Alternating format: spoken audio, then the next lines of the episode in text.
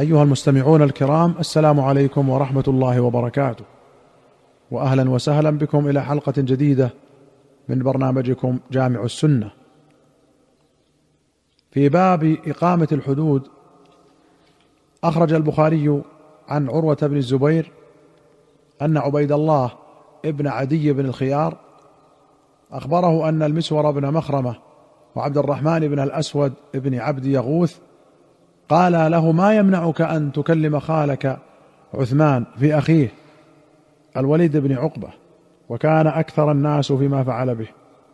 قال عبيد الله فانتصبت لعثمان حين خرج إلى الصلاة.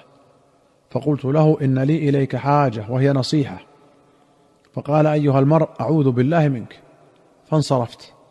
فلما قضيت الصلاة جلست إلى المسور وإلى ابن عبد يغوث فحدثتهما بالذي قلت لعثمان وقال لي فقال قد قضيت الذي كان عليك. فبينما أنا جالس معهما إذ جاءني رسول عثمان فقال لي قد ابتلاك الله فانطلقت حتى دخلت عليه. فقال ما نصيحتك التي ذكرت انفا؟ فتشهدت ثم قلت إن الله بعث محمدا صلى الله عليه وسلم وأنزل عليه الكتاب. وكنت ممن استجاب لله ورسوله صلى الله عليه وسلم وآمنت به وهاجرت الهجرتين الأوليين وصحبت رسول الله صلى الله عليه وسلم ورأيت هديه وقد أكثر الناس في شأن الوليد بن عقبة. فحق عليك أن تقيم عليه الحد. فقال لي يا ابن أخي أدركت رسول الله صلى الله عليه وسلم؟ قلت لا ولكن قد خلص إلي من علمه ما خلص إلى العذراء في سترها. فتشهد عثمان رضي الله عنه فقال إن الله قد بعث محمدا صلى الله عليه وسلم بالحق وأنزل عليه الكتاب وكنت ممن استجاب لله ورسوله صلى الله عليه وسلم وآمنت بما بعث به محمد صلى الله عليه وسلم وهاجرت الهجرتين الأوليين كما قلت وصحبت رسول الله صلى الله عليه وسلم وبايعته والله ما عصيته ولا غششته حتى توفاه الله. ثم استخلف الله أبا بكر فوالله ما عصيته ولا غششته. ثم استخلف عمر فوالله ما عصيته ولا غششته. ثم استخلفت أفليس لي عليكم مثل الذي كان لهم علي؟ وفي رواية أفليس لي عليكم من الحق مثل الذي كان لهم؟ قلت بلى. قال فما هذه الأحاديث التي تبلغني عنكم؟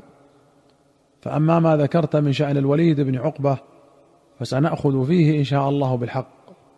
قال فجلد الوليد أربعين جلدة وأمر عليا أن يجلده وكان هو يجلده.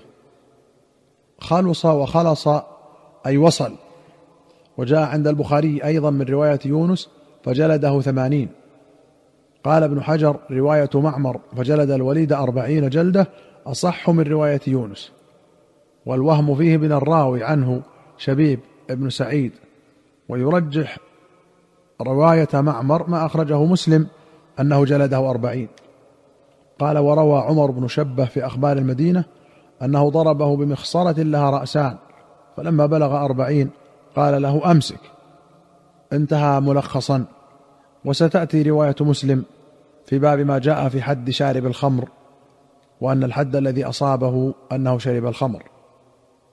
وأخرج ابن أبي شيبة وأحمد والدارمي وابن ماجة وأبو داود والترمذي والنسائي وابن حبان والطبراني في الكبير والحاكم والبيهقي في السنن رحمهم الله جميعا بسند صحيح عن عطية القرظي رضي الله عنه قال عرضنا على رسول الله صلى الله عليه وسلم يوم قريضة فكل من أنبت قتل وكل من لم ينبت خلي سبيله فكنت ممن لم ينبت فخلي سبيلي. وفي رواية كنت يوم حكم سعد في بني قريظة غلاما فشكوا في فلم يجدوني أنبت فاستبقيت فها أنا ذا بين أظهركم. أراد بالإنبات نبات شعر العانة فجعله علامة على البلوغ. قال الخطابي في معالم السنن اختلف أهل العلم في حد البلوغ الذي إذا بلغه الصبي أقيم عليه الحد.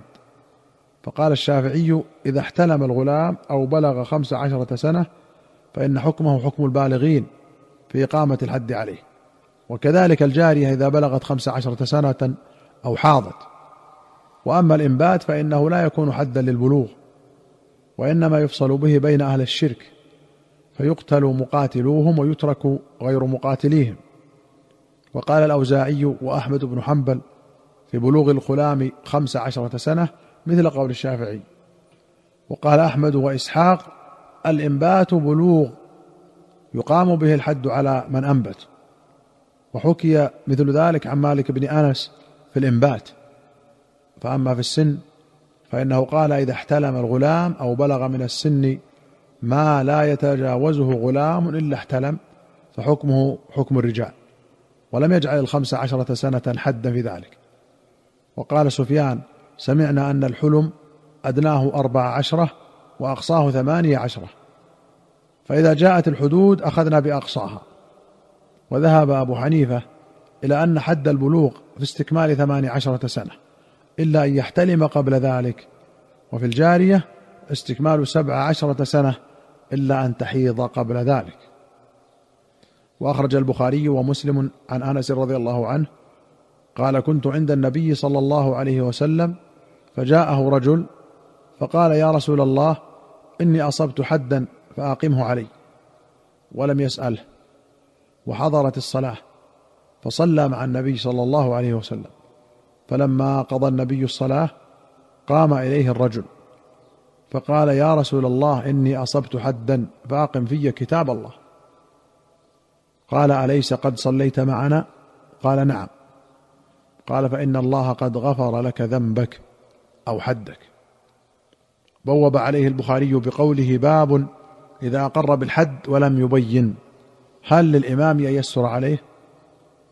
واستحب العلماء تلقين من أقر بموجب الحد تلقينه الرجوع عنه إما بالتعريض أو بأوضح منه ليدرأ عنه الحد كما سيأتي في حديث ماعز رضي الله عنه.